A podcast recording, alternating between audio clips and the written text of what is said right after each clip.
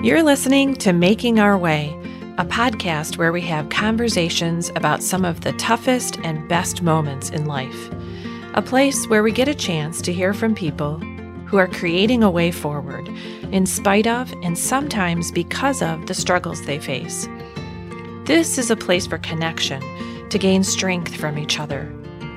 We are each other's keepers, and we can also be each other's teachers. We are better together. I'm your host, Marisa Penrod.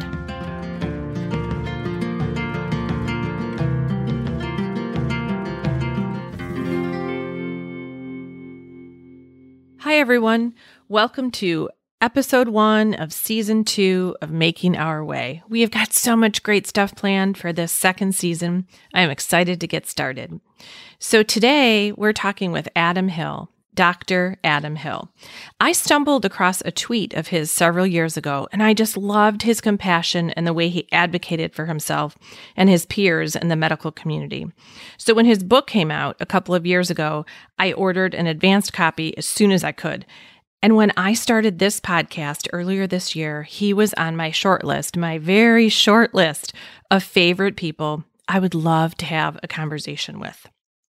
We've been conditioned to think that people like doctors and teachers and counselors and first responders are the helpers, and they are. But there's more behind the professional title. In the case of doctors, behind the white coat. For me, I see doctors as problem solvers. The medical field at its core is to help people. But what do medical professionals do when they need to leave the title at the door and be vulnerable with their own struggles? Adam has battled anxiety and depression and alcoholism. There were even times in his life when he had an active suicide plan. He talks about, from a very young age, being an outsider, being shy and introverted, and even being bullied as a child. Even though he was an accomplished high school and college athlete, and he made his way through medical school successfully, he was crumbling under the weight of his struggles. Adam talks with me today about his recovery, about being a work in progress, and about how he found his way to his calling as a pediatric palliative care doctor. And he shares with an incredibly open heart about his first mentor, a little girl who taught him the power of showing up. Adam today is humbly continuing on his own ongoing journey with health and peace, while he helps patients and their families do the same.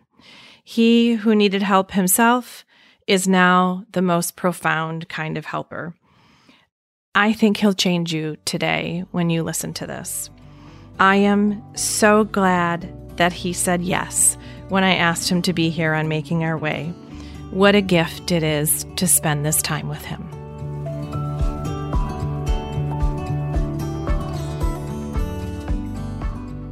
So, Adam, welcome. I'm so glad to have you here with us today. Yeah, pleasure to be with you. Thank you. I just said Adam. Now, a lot of people would call you Dr. Hill. You have credentials, qualifications, multiple degrees, but in your own book, the very first words you put in the preface, you say, my name is Adam. And then you say you're a human being. And then you say you're a husband and a father. And it's after that you say you're a physician. And you describe yourself in different ways. And I think that's how I want to start us today by you introducing yourself to us and telling everybody listening who is Adam. Well, I appreciate that introduction. And the truth is i'm in my fourth decade of life and and still seeking and searching to find that out. I'm a work in progress uh, every single day. And so um, i aspire to be a, a great husband and and father and a healthy man in sobriety and in recovery. I really hope to be able to use that in a way that connects uh, and serves the patients and families that have the privilege of working with on a daily basis. You know, to use pieces of my story as a part of the empathic well to compassionately give to patients. And so I falter, I fail, I fall, I try to get back up and try all over again the next day. But I still think I'm I'm searching and seeking as well to uh, really find out who I am. And that also fuels and drives me every day. So, you've done something really interesting in your book. You've really pulled back the curtain a little bit on, on a life, uh, your own life, and on a profession that really, I think, historically has seemed to be almost beyond reproach in terms of how we view doctors as incredibly knowledgeable. You've got it all together, you have all the answers, and you sort of shred that curtain. I mean, you leave no question that doctors are people. One of the things, Adam, that struck me when I was reading some things that you've you've written was I think we all have perceptions about mental health and in particular about suicide. And I think if we surveyed 100 people on the street or we asked anybody listening today, where do you think in what profession the highest rate of suicide is? I think people would probably default to first responders or police officers or teachers. It's actually not any of those, right? Yeah, you know, and in the context that those professions and our American culture at large also has been in a, a mental health crisis and elevated significantly in the last two years. And so it strikes me too that the rates in the medical profession are also significantly higher than some of our veterans. I hope that one small silver lining out of last year, at least in this pandemic, was that there was a lot more attention being paid to to this and the crisis in nursing and, and physicians and all healthcare workers that really showed a little bit more behind the scenes of what people are going through. And I don't think we've done enough to highlight the significant PTSD and long lasting ramifications all of this will have. I agree. And, and you're right. So I'm going to go back to pre COVID and actually pre Dr. Hill to a long time ago as a, a young boy. Did you always want to be a doctor?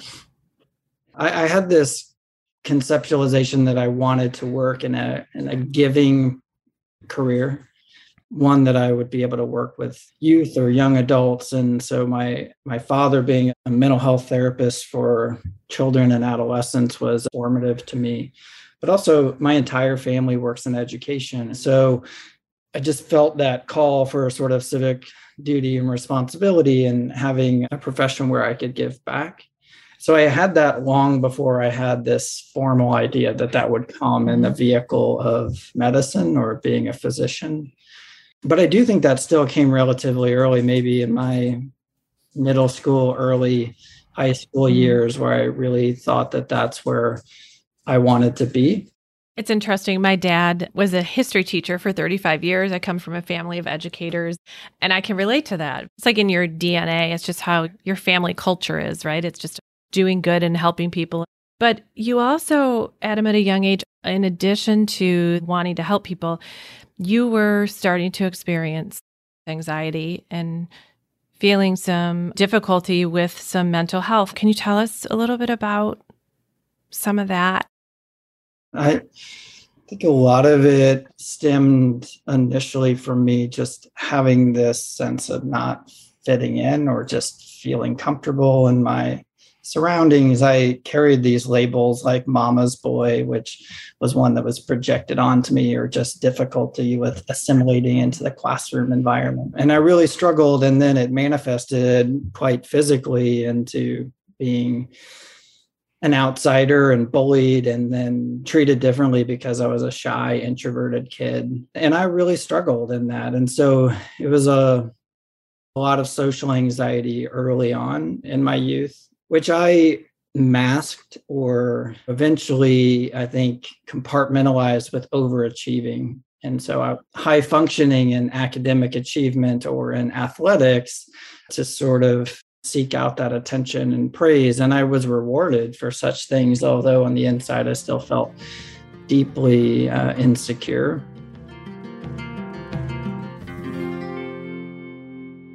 That's so interesting and such a critical point you make because when we talk about mental health, we still, I think, focus on the exterior vision of what we see in people. We look at this young boy to a young man in college. You're academically successful. You're on track to go to med school. You are playing sports, and yet you were silently suffering. I think that's incredibly important for people to just pause and think about who do we know that doesn't look like they're suffering and really might be. Yeah, it's a powerful point. And especially for me, eventually when I was in active addiction too, I spent so much time and attention trying to hide. Mm-hmm. And so I had these coping mechanisms of just protecting myself away from people uncovering what I was really struggling with. And so some of it is adaptive and trying to just survive and move forward into the next thing. But it always reminds me that we never really know what somebody is going through underneath. And yeah. to me, has given me a different sense of humility and to the work that I do because mm-hmm. of having that experience myself. When we talk about that experience in college, your addiction, as you call it, active addiction, really started to escalate, if I'm remembering correctly from the chapter in your book, really when when med school started. Is that correct? Yeah. I mean, hindsight is 2020, and you know, I've spent years in in addiction recovery and self-acknowledging that I always had these addictive behaviors and and never really drank in a way like other people did. Including from the time I was 14 and had a, my first drink. I, I drank in a way in college that was binge drinking, but it was so few and far between because I kept myself busy with two jobs and pre med and double major that I didn't have the same like life consequences or repercussions that gave me the clarity that I really had this addiction. So, to your point, it was really sort of then in medical school, it became really clear. And I really was relying on alcohol as my sole coping mechanism to get through another day. And, and that's really when it became readily clear that I was struggling with alcoholism. So, Adam, take us into that a little bit. When you talk about relying on it to cope and it became apparent you were struggling, what did that look like? Yeah.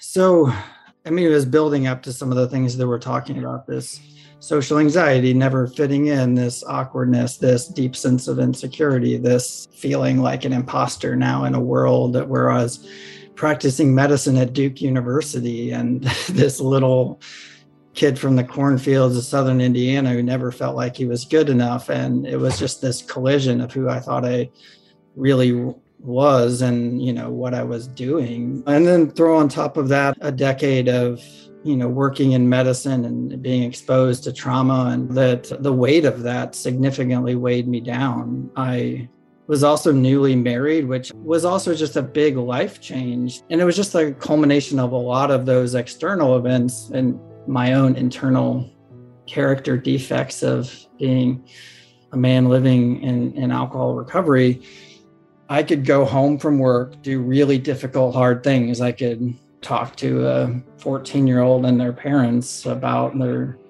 cancer relapsing. And then I had to have some mechanism to shut it off. And so for me, that manifested as having a couple drinks every night so I could fall asleep at night and what eventually turned into, you know, a fifth of vodka just to be able to sleep.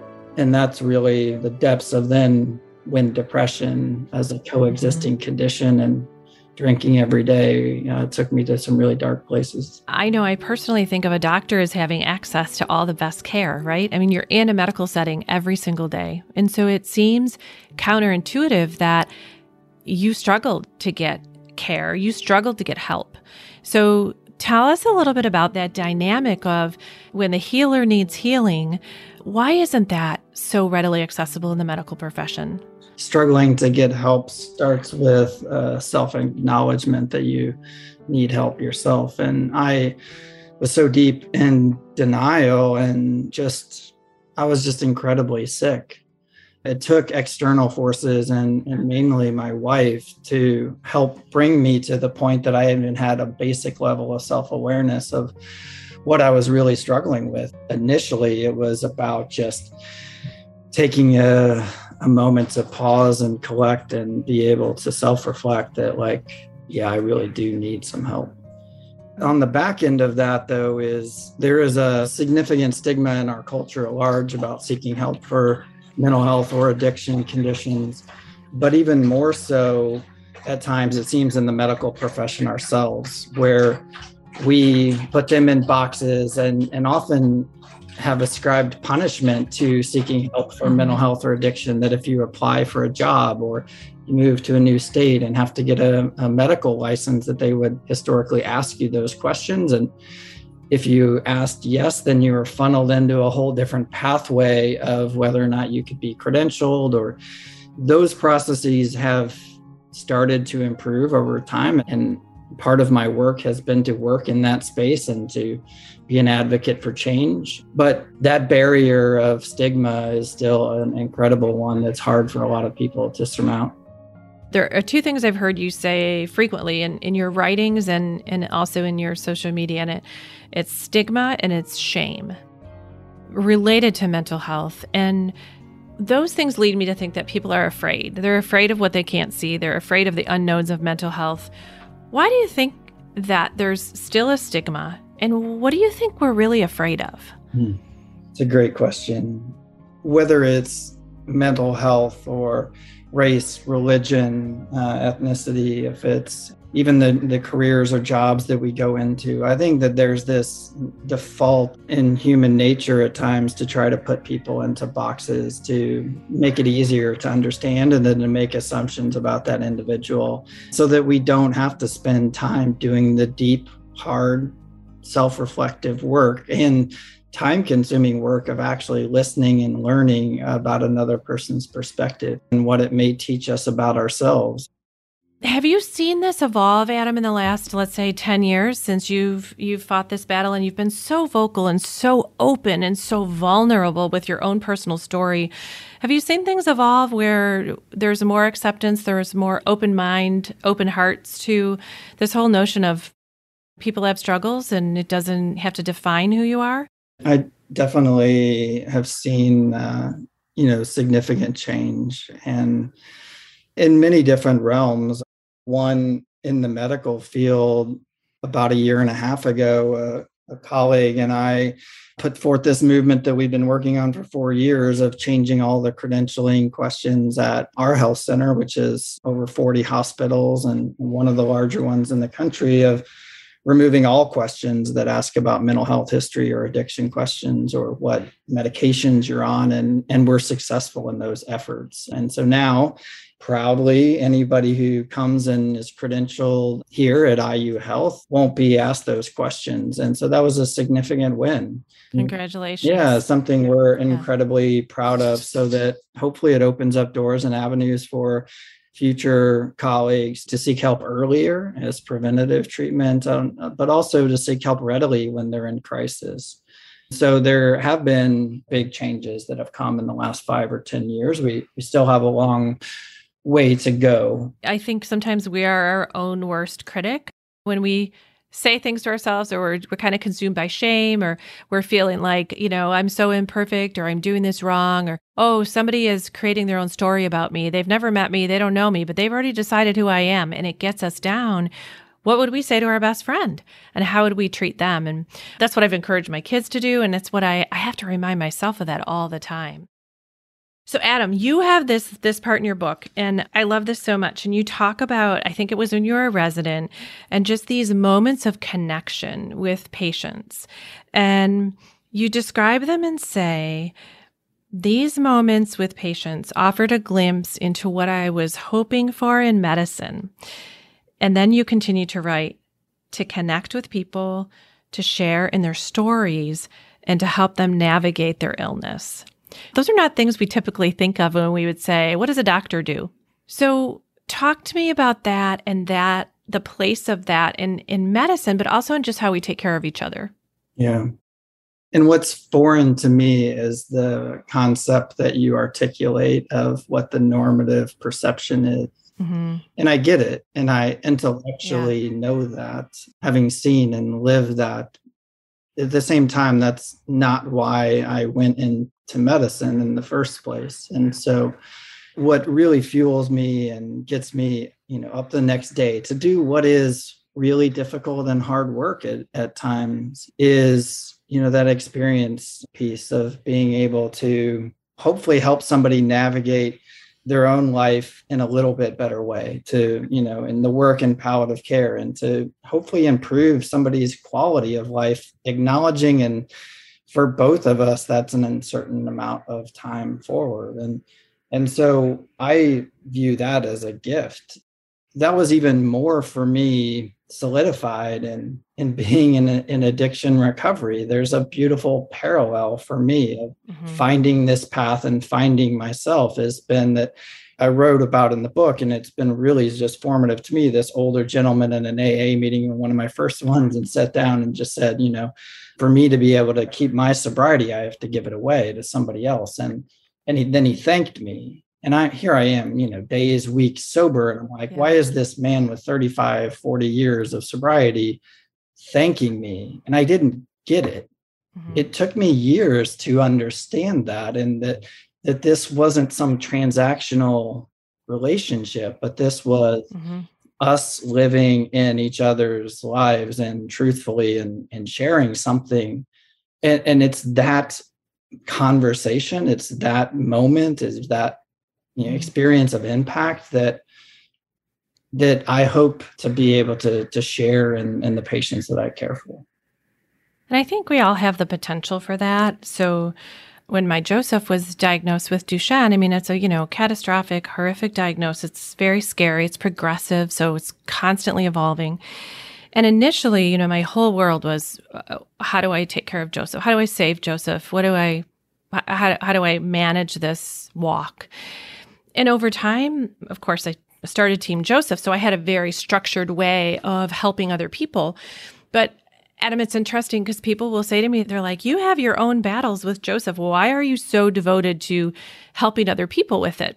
So, one of the things I have tried to focus on is if you need a miracle, be a miracle for somebody else. And it's just as fulfilling to have somebody help you as to help somebody else. And I think that I get the sense from you, and I don't want to say it for you, but I know for myself that the healing that I needed, the help I needed, a lot of it came from helping other people and continues to. And I say to families all the time when we help them with a need and they're just overwhelmed and t- saying thank you to me and I'm like no no no you have to understand I think I get more out of this than I give to you and you're you're helping me as well. And I think there's great beauty in that if we can just step a teeny bit outside of our struggle and realize that even though we're suffering, we might be a mess and we might not know what we're going to do next, but we still have things to offer. And that's just our heart and the connection to other people. That's absolutely so, right. No, I, and I feel the same way. I'm, I'm involved in in these daily recovery meetings, and every morning, the people who are newer in sobriety, you know, list their day counts and how long they've been in sobriety, and and it's not this the culture that's been built in this meeting is is not one of like oh you have this many days or one of shame or judgment or there's some like hierarchy right? Of this person has 35 years and the other person has yeah. 5 days. It's thank you for being here because you're giving something of yourself that is teaching us and reminding us of what it was like in the journey 7 years ago and what a gift that is. It's so beautiful that the person with a handful of days of sobriety is not only a student but a teacher I tell Joseph that all the time. I mean, Joseph's 18 now. He's he's going to turn 19 really soon and he was diagnosed when he was 5 and I I've told him from the beginning that he has way more to offer other people than he will need from them. So speaking of that, you have a part in your book and I've read it so many times and it's hard for me it's hard for me to get through saying it out loud, but you talk about your first mentor. And I think we might think that's a teacher or another physician. But for you, your first true mentor was a little girl named Zoe. Will you share just a little bit about her? You talk about her in the book and, and how she transformed you and what that meant to you. Yeah, I appreciate the opportunity to share about uh, her. And you have me misty eyed now. so, um, Zoe was this rambunctious, just beautiful little girl who was going through a, a stem cell transplant for a rare autoimmune uh, condition. And, you know, I was a fourth year medical student rotating stem cell transplant units and then in oncology and really had the chance to, to get to know her and her family. And, you know, I was just struck by her ability to maintain and to preserve being a child, even in the midst of going through unimaginable life events and the pain of, of mucositis and still wanting to lay on the ground and play with Thomas the Train. And my own nephew, who's now in his 20s and in the active military, you know, he was a young kid at the time too, and he donated his Thomas the Train's toys to the hospital for me to be able to take to up to her. And I didn't share that part in the book. You know, I just I fell in love with her and her spirit, her just, mm-hmm. you know, to take on another day and just be a kid. And and I learned more from her in, in the few months that I had the privilege of being with her than almost, you know, anything I had ever learned up until that point in time. Definitely more than in any book or classroom. Yeah. And it was, I think now 15 years in reflection, it was teaching me about the power of showing up and doing that, you know, day after day, even when it's hard. Mm-hmm. Zoe passed away after complications of her transplant. And you know, and I carried a, a guilt for a long period in time because I wasn't there when she when she died, and and it took a, a lot to sort of have the grace and ability to forgive myself for that. Going to her her funeral and and being with her family, and it was the first time, you know, as a young twenty year old, mm-hmm. going to a, a funeral for a child is, you know, it was a, a deep spiritual moment, but it was also just this eye opening of the career path that I chose. And I'm going to need to make myself emotionally available enough for families and for patients on the good days and the unimaginable as well. And for years and years afterwards, I carried this a picture of her in, in my wallet and eventually her mom sent me a new one that i have in, in my office now as a reminder of what it can look like when you show up wholeheartedly for mm-hmm. somebody else and uh, nobody can can take that away thanks adam and me i'm so sorry for the loss of zoe but i am so grateful for that little girl for what she taught you and inspired you to the path to to take and how you how you operate now in your profession and probably in your personal life based on the the beautiful sweet lessons that she didn't even have to try to teach you just by being who she was.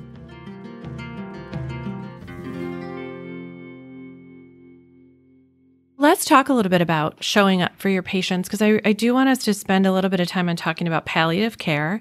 I think there are misperceptions about it, and I think it's such a beautiful part of medicine. What is palliative care? So, palliative care really is a, a field of medicine that you know focuses on improving the quality of life for patients and families who may have life limiting life threatening medical conditions and it, some of that is really tangible focusing on pain and symptom management some of it is helping to define goals of medical treatment and and helping families and patients to weigh the risk and benefits of the next procedure the next surgery the next chemotherapy the next intervention and whether it aligns with what they're hoping for their life. Oftentimes we get pigeonholed into like, oh, well, you you do end of life care or palliative care is only mm-hmm. hospice care.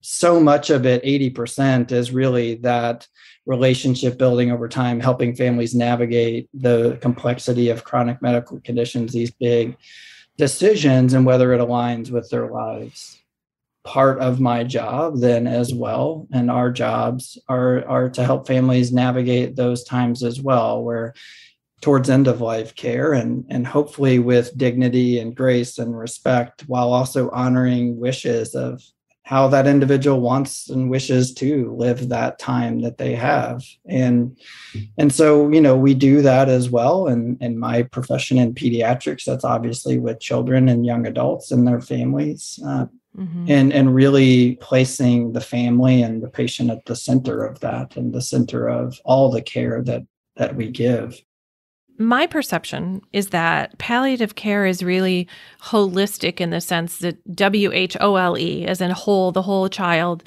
and not just the whole child, but the family, the community, that you really look at the whole kind of the world that this child lives in and maybe siblings. And you're a little bit of like, I call it like the quarterback, where you're kind of, you're not necessarily calling all the plays, but you're helping with that discernment process of what does your life look like now?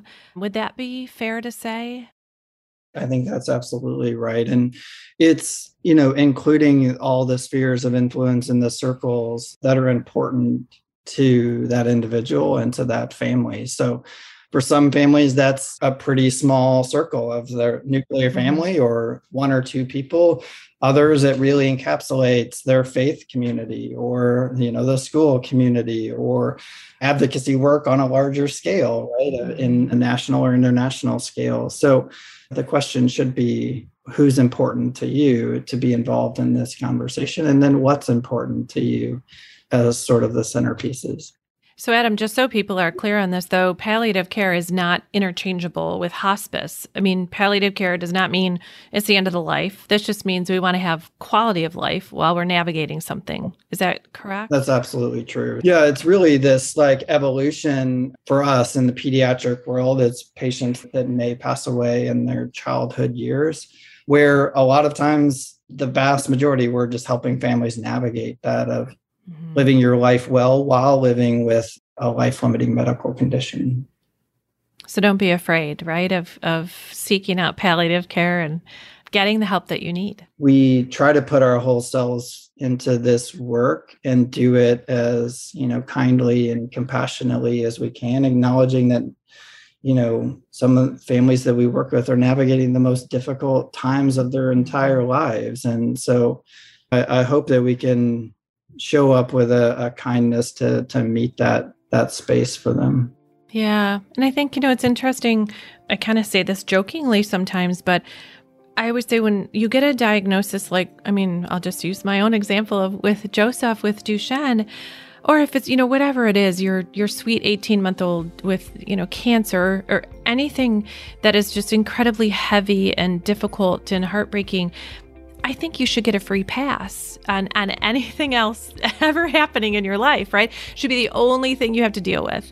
But as we know, it's not. And for so many families, it's like, well, one parent might you know have have depression or there's other siblings who might have other issues going on or there might be a job loss or you know there's all sorts of things that families deal with and again, it kind of like you talk a lot about labels that we give to people. I think we start to see them as, you know, it's a cancer patient and Joseph's a Duchenne boy. And I always tell people, I'm like, Joseph's not a Duchenne boy. He's a boy. He has Duchenne, but that's not all he is. And that's not all my family is. And that's not all we navigate. And what, what strikes me when you talk about your, I say your profession and your, your chosen part of medicine, I look at it for you, Adam, as a calling, just a, you know, incredible vocation is I feel like you help people fulfill the goal I had when Joseph was diagnosed. And I, right away, I was like, you know what? Joseph's story will not be about a little boy who's dying. His story will be about a little boy who is living because we're all dying. From the minute we're born, we're all, every minute that passes, we're a minute closer to the end of our life. We just don't know when it is. And so I think, well, do I want to dwell in that space or do I want to dwell in, we better make the most of this? Like, we better play the heck out of this hand we've been dealt. And I, I feel like that's, I feel like that's your role. I, I, I don't know if you're I don't know if you're good with that job description, but I, I feel like that's what you can help families with. What you do help families with is how do we live this this situation. You said that so beautifully, and I echo everything that you just shared. And and for me the you know lens that i come or that i see through to try to achieve those goals that are spot on is one you know being a father myself and you mm. know working in a space where i do see children that pass away maybe not every day but several times a week. And it awards me this perspective to come home with gratitude for this moment, mm. this day, this hug, this push on the swing set. And I take these mental snapshots in my head where I'm like very intentional of like the joy or smile that I see my five year old when I'm pushing them in the backyard on the swing, right? to me, it it's gifted my life with this opportunity to make the most of those moments and to appreciate them as they're happening. And the second being then through the lens of of recovery is life that I didn't even know that I was was possible of having and that I almost didn't have. And so walking now with this life really that is a gift. And so because of that, then I hope that I could be able to use that so that other people can frame their life in the same way as you beautifully described. Absolutely. You know, it just struck me when you said that. There's an irony, but also I think just a beauty in the full circle of the fact that, you know, and you talk a lot, a lot about this in your book, but the very profession, medicine, that contributed to your isolation, your depression, your fear to get help, that very profession also sounds to me like contributed to your healing and to your perspective and to your joy in life. Yeah, it's absolutely true. There was a little bit of a career change. I went from being an oncologist that did a lot of studying and research and into how cancer cells worked and working in a lab and spending that time to really quite tangibly in my first year or two of recovery you know transitioning into palliative care work which was much mm-hmm. of you know is more about how do we live a life well how do we help each other live a life well. And so it was no coincidence that those coincided together. And where i've found i hope as you share a, a calling but i also hope that it's an alignment right of how i want to live as a person how i want to raise my kids how i want to be with my family in all aspects you know that those align and how i work yeah. as a medical professional it's a great point. It's a, you're the same person at your home on the expressway in a restaurant in your place of work. It's it's who you are. You can be that person everywhere. So adam i want to ask you this is about of course palliative care but it's also just about being good people. Like how do how can we be good to each other? How can we in in such a complex world with you know so much chaos especially now the last 2 years have been exceptional how can we be there for each other? Hmm.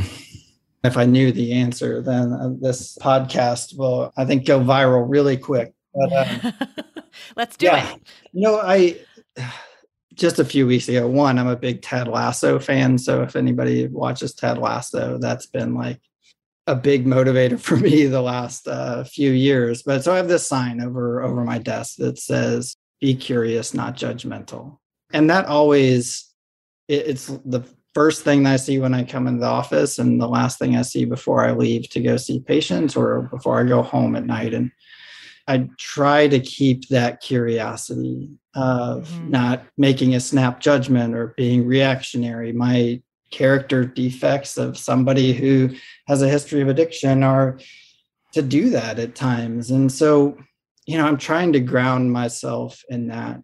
Being able to, I think, give back to other people who are in early recovery has been a big one for me too, to ground me. But the truth is, you know, I'm also just figuring out every day. Yeah as, as I go too. I mean, I still get angry with people. I make bad decisions. I, you know, I mean, sure. I'm deep. Well, I'm glad to know you're human. Yeah, That's reassuring. Deep. You give the rest of us permission to be human as well, like, right? I mean, my authenticity is to say that like I mess up a lot and, you know, I say the wrong things or I, you know, send a crappy email to somebody.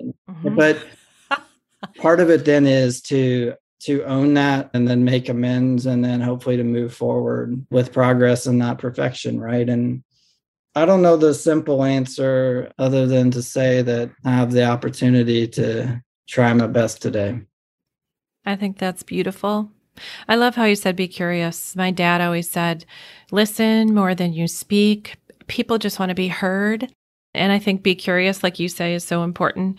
Thank you, Ted Lasso. But just about the whole notion of you don't know people's story and be curious and lead with an open heart. That's pretty powerful.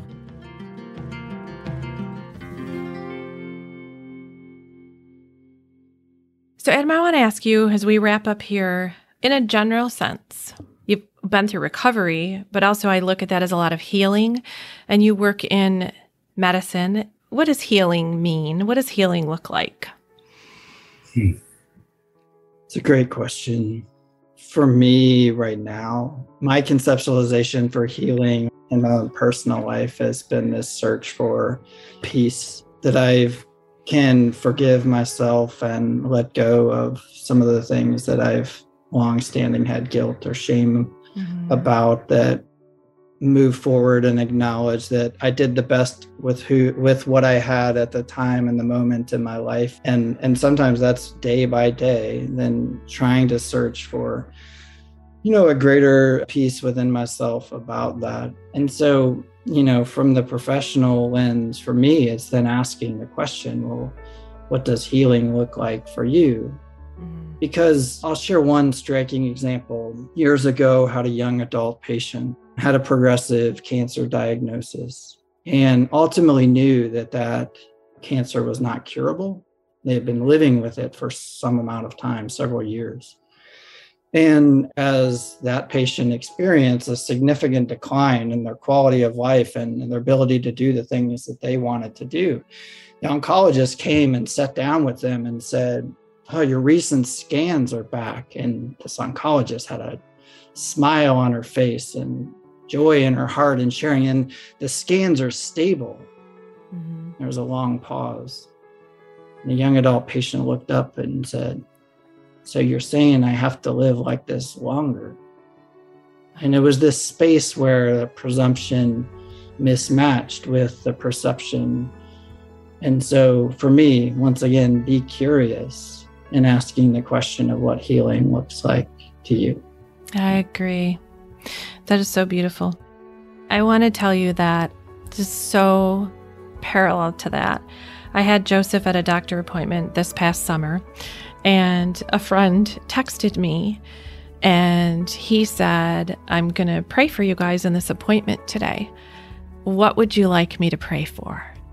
And that took my breath away because we so routinely say, thoughts and prayers, thoughts and prayers. I'm praying for you. And I've thought it before, but I've never articulated it where I'm like, what do you mean you're praying for me? How do you know what I want you to ask the big guy for? what do you mean? And it was the first time anybody ever said to me, What would you like me to pray for? And it was a turning point for me. And it was just that stimulus of that person asking. And what I've said now since is I used to pray for Joseph to be healed. I literally healed physically of his disease, and I used to pray for the miracle. And what I've realized over time is Joseph is the miracle. Like the miracle is right here. He's the miracle. What I want to pray for is grace and acceptance and peace and strength. But I don't think we always have to focus on that we are so flawed that we need to be fixed. Right. And what do I communicate to my son when I'm constantly focused on a cure or a treatment? Like he's got to be fixed. I'm like, no, you're pretty awesome just the way you are. We have a great life. Like we laugh a lot. We have a really happy household. We live. So I love that you just brought that up because that's very recent for me that I've started to think about what is healing. One of my favorite quotes, and I have it on the wall, um, a sticky note in my kitchen. It's on a little cupboard, and it's Leonard Cohen, singer and, and poet. And, you know, one of his famous lines is, There's a crack in everything. That's how the light gets in. And sometimes I joke and I'm like, well, I must be lit up like the 4th of July because I had a lot of cracks in my heart. But I really believe that. I just, um, I don't know. I think I, I just want to say to you that all the, all the struggle and the suffering you've been through, all the cracks, like you are you are a light that is just such a gift to everybody you touch in your medical practice, but just the ripple effect of your message right now is overwhelming and such a gift. And I am, I am so humbled to just get to have this conversation with you. Oh, I really appreciate it. And I think you asked me in the in the intro before we were recording sort of why I choose to do some of the the podcasts that, that I do. And your last story is a testament to that. And I, I, shared that because I get to learn from other people just as much as I'm, you know, able to to share. And so, you know, you taught me something today uh, of with that beautiful story of what you know, what exactly would you like me to pray for? I love that. And I'm going to take that with me. So thank you for that gift. And thanks for the time today. It was really lovely talking to you. Thanks, Adam. Thanks for joining us for this episode of Making Our Way. If you enjoyed this, please share it and be sure to subscribe on Apple, Spotify, or wherever you listen to podcasts so you don't miss any episodes. Production support for Making Our Way was generously provided by PTC Therapeutics, Pfizer, and Sarepta Therapeutics. Thank you for making this possible. If you'd like to learn more about the work that Team Joseph is doing to support the Duchenne community and to make the world a better place, please visit us at teamjoseph.org.